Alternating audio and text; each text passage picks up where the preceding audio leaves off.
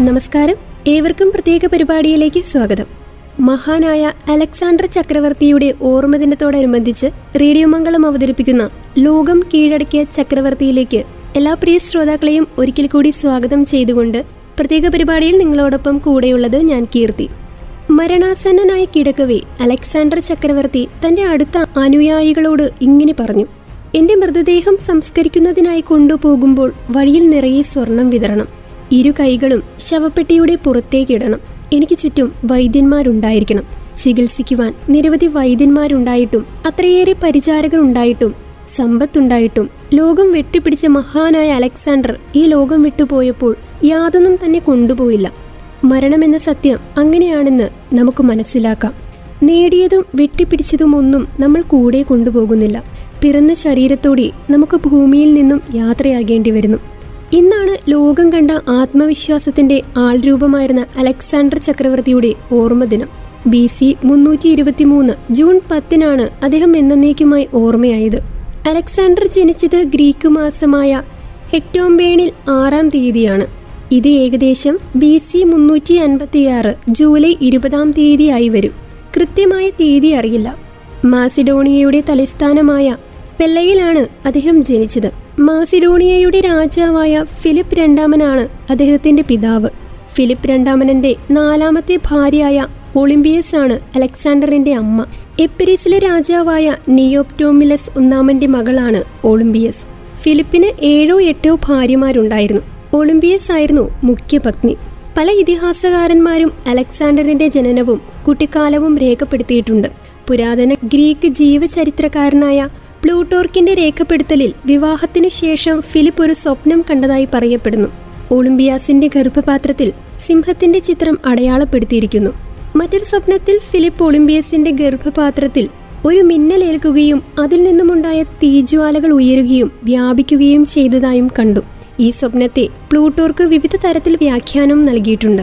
ഒളിമ്പിയാസിന്റെ ഗർഭപാത്രത്തിലെ അടയാളം സിയൂസ് ദേവന്റെ ചിത്രത്തിലേക്കാണ് വിരൽ ചൂണ്ടുന്നതെന്നാണ് അദ്ദേഹം പറയുന്നത്. അലക്സാണ്ടർ ജനിച്ച ദിവസം ഫിലിപ്പ് ചാൾസ് ഡൈസിന്റെ ഉപദ്വീപായ പോച്ചിയെ വളയുവാനുള്ള തയ്യാറെടുപ്പുകൾ നടത്തുകയായിരുന്നു.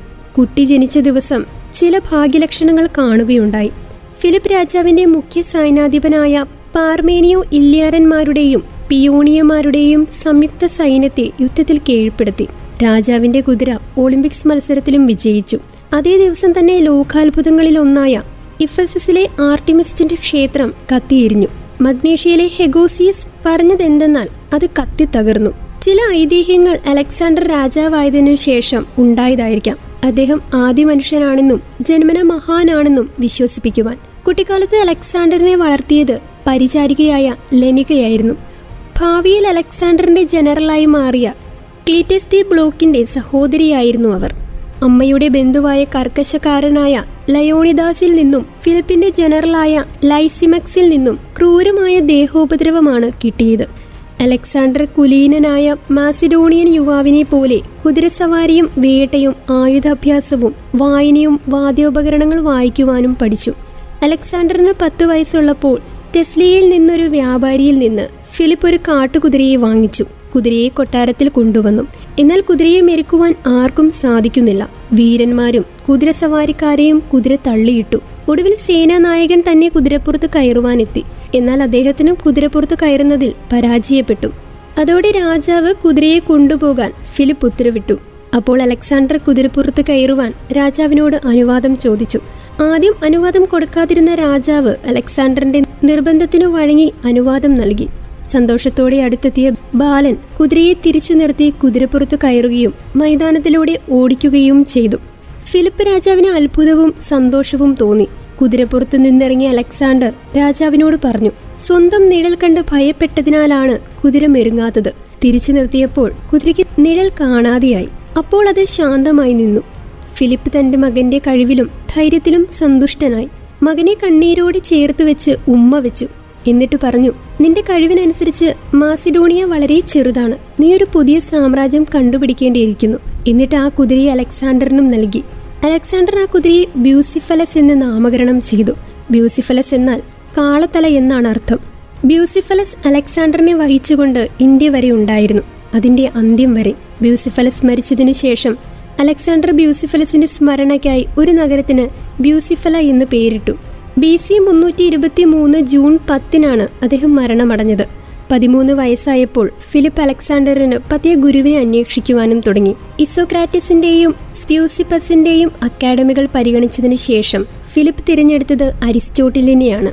മീസയിലെ നിംഫയിലെ ക്ഷേത്രത്തിൽ ക്ലാസ് സൗകര്യവും ഒരുക്കിക്കൊടുത്തു ഫിലിപ്പ് മറ്റൊരു വാഗ്ദാനവും നൽകി. അലക്സാണ്ടറിനെ പഠിപ്പിച്ചു കഴിഞ്ഞതിനു ശേഷം അരിസ്റ്റോട്ടിലിന്റെ സ്വന്തം നഗരമായ സ്ട്രഗരെ പുനർനിർമ്മിച്ചു നൽകാമെന്നും പറഞ്ഞു. ഈ സ്ഥലം ഫിലിപ്പ് ഇടിച്ചു നിരത്തുകയും അടിമകളെ വാങ്ങുവാനും വിൽക്കുവാനും പുറത്താക്കിയവർക്ക് ഇളവ് നൽകി പാർപ്പിക്കുവാനും ഉപയോഗിക്കുകയായിരുന്നു. അലക്സാണ്ടറിനും മറ്റു മാസിഡോണിയൻ ഉന്നത കുലജാതകരായ കുട്ടികൾക്കും മീസ ഒരു ബോർഡിംഗ് സ്കൂൾ പോലെയായിരുന്നു. അവരിൽ ചിലരാണ് ടോളമി കസാണ്ടർ തുടങ്ങിയവർ. പല വിദ്യാർത്ഥിനികളും കൂട്ടുകാരും ഭാവിയിൽ ജനറൽമാരുമായി ഇവരെ പൊതുവെ കമ്പാനിയൻസ് എന്നാണ് അറിയപ്പെട്ടിരുന്നത്. അരിസ്റ്റോട്ടിൽ അലക്സാണ്ടറിനെയും സഹപാഠികളെയും വൈദ്യം തത്വചിന്ത ധർമ്മം മതം യുക്തിചിന്ത കല തുടങ്ങിയ വിഷയങ്ങളും പഠിപ്പിച്ചു. അരിസ്റ്റോട്ടിലിന്റെ ശിക്ഷണത്തിൽ ഹോമറിന്റെ കടുത്ത ആരാധകനായി തീർന്നു. പ്രത്യേകിച്ച് ഇലിയഡിന്റെ. അരിസ്റ്റോട്ടിൽ അതിന്റെ ഒരു ഭാഷ്യം അലക്സാണ്ടറിന് നൽകി. അദ്ദേഹം തന്റെ യുദ്ധത്തിനോടൊപ്പം വരെയും അത് സൂക്ഷിക്കുമായിരുന്നു. അലക്സാണ്ടറിന് പതിനാറ് വയസ്സുള്ളപ്പോൾ അരിസ്റ്റോട്ടിലിന്റെ കീഴിലെ പഠനം അവസാനിച്ചു. ഫിലിപ്പ് രാജാവ് ബൈസാനിയത്തിനെതിരെ യുദ്ധത്തിന് പോയപ്പോൾ രാജകൊട്ടാരത്തിന്റെയും പരിസര പ്രദേശത്തിന്റെയും ചുമതല അലക്സാണ്ടറിനായി. ഫിലിപ്പിന്റെ അഭാവം മുതലെടുത്ത് താർസിയൻ വർഗത്തിലെ മോഡി വിഭാഗക്കാർ മാസിഡോണിയയ്ക്കെതിരെ കലാപം ആരംഭിച്ചു. അലക്സാണ്ടർ ഇതിനോട് പെട്ടെന്ന് പ്രതികരിച്ചു. അലക്സാണ്ടർ അവരുടെ പ്രദേശത്തേക്ക് കുതിച്ചു. കലാപം അടിച്ചമർത്തി. തദ്ദേശീയരെ പുറത്താക്കി അദ്ദേഹം ഗ്രീക്കുകാരുടെ കോളനി സ്ഥാപിച്ചു. അതാണ് അലക്സാണ്ടർ പോളിസ് എന്നറിയപ്പെടുന്നത്. ഫിലിപ്പ് തിരിച്ചു വന്നതിനു ശേഷം അലക്സാണ്ടറിനെയും കുറച്ച് സൈന്യത്തെയും തെക്കൻ ത്രാസിലെ കലാപം തടയാൻ അയച്ചു. അതിലും അലക്സാണ്ടർ വിജയിച്ചു. ബി സി മുന്നൂറ്റി മുപ്പത്തിയെട്ടിൽ ഫിലിപ്പിനും സൈന്യത്തോടൊപ്പം പതിനെട്ടുകാരനായ അലക്സാണ്ടറും തെർമോപ്ലോയിലൂടെ തീബൻ കവാൽ സൈന്യത്തെ നേരിട്ടു. ഇലാറ്റിയ നഗരത്തെ കൈവശമാക്കുവാനും പുറപ്പെട്ടു. കുറച്ചു ദിവസം കൊണ്ട് ഏതൻസും തീബനും മാർച്ച് ചെയ്തു. ഡിമോസ്തനിയസ് ആയിരുന്നു എഥീനിയന്മാരെ നയിച്ചിരുന്നത്. അവർ മാസിഡോണിയക്കെതിരെ യുദ്ധം ചെയ്യുവാൻ തീബസിനോട് സഹായവും അഭ്യർത്ഥിച്ചു ഏതൻസും ഫിലിപ്പും അവരുടെ ദൂതന്മാരെ തീബ്ലോസിലേക്ക് അയച്ചു. ആദൻസിനോടൊപ്പം ചേരാനാണ് തീബൻസ് തീരുമാനിച്ചത്. ഫിലിപ്പ് ആംബിസിയിലൂടെ മാർച്ച് ചെയ്ത് ഡെമോസ്തനസ് അയച്ച കൂലിപ്പടയാളികളെ പിടിച്ച് നഗരത്തെ കീഴടക്കുവാൻ അംഗീകരിക്കപ്പെട്ടു. ഫിലിപ്പ് തിരിച്ച് ഇലറ്റിയയിലെത്തി ഏതൻസിനും തീബൻസിനും സമാന ശ്രമമെന്ന നിലയിൽ അവസാനമായി കീഴടങ്ങാൻ സന്ദേശവും നൽകി. എന്നാൽ രണ്ടുപേരും ആ നിർദ്ദേശം തള്ളുകയാണ് ചെയ്തിരുന്നത്. തെക്കുവശത്തുകൂടെ ഫിലിപ്പ് മാർച്ച് ചെയ്ത് ബയോഷ്യയിലെ ചേരോനിയിൽ വെച്ച് എതിരാളികൾ അദ്ദേഹത്തെ തടഞ്ഞു. പിന്നീട് പൊരിഞ്ഞ പോരാട്ടം തന്നെയായിരുന്നു നടന്നിരുന്നത്. പിതാവായ ഫിലിപ്പ് രണ്ടാമന്റെ മരണത്തോടെയാണ് അലക്സാണ്ടറിന് രാജപദവി ലഭിച്ചത്. ഫിലിപ്പ് രാജാവ് ഗ്രീക്കിലെ വൻകര സംസ്ഥാനങ്ങളെയെല്ലാം തന്നെ മാസിഡോണിയൻ ഭരണത്തിന് കീഴിൽ കൊണ്ടുവന്നിരുന്നു. അധികാരത്തിലേറിയ അലക്സാണ്ടർ തന്റെ സിംഹാസനം സുരക്ഷിതമാക്കുവാൻ തന്റെ എതിരാളികളെ ഉന്മൂലനം ചെയ്യുവാൻ തുടങ്ങി. അദ്ദേഹത്തിനെതിരെ നീക്കം നടത്തിയ ബന്ധുവായ അമ്യൻസ് നാലാമനെയും വധിച്ചു. ലൈൻസെറ്റ്സിൽ നിന്നുള്ള മാസിഡോണിയൻ രാജകുമാരന്മാരായ രണ്ടുപേരെയും വധിച്ചു. എന്നാൽ മൂന്നാമത് മറ്റൊരു രാജകുമാരനായ അലക്സാണ്ടർ ലാൻസെസ്റ്ററോട് ദയ കാണിക്കുകയും ചെയ്തു. ബി സി മുന്നൂറ്റി ഇരുപത്തി മൂന്നിൽ മുപ്പത്തിരണ്ടാം വയസ്സിലാണ് അലക്സാണ്ടർ ചക്രവർത്തി ലോകത്തോട് വിട പറഞ്ഞത്. കൊടിയ വിഷാംശം കലർന്ന വീഞ്ഞ് കഴിച്ചതാണ് മരണകാരണമെന്നാണ് പുതിയ കണ്ടെത്തൽ.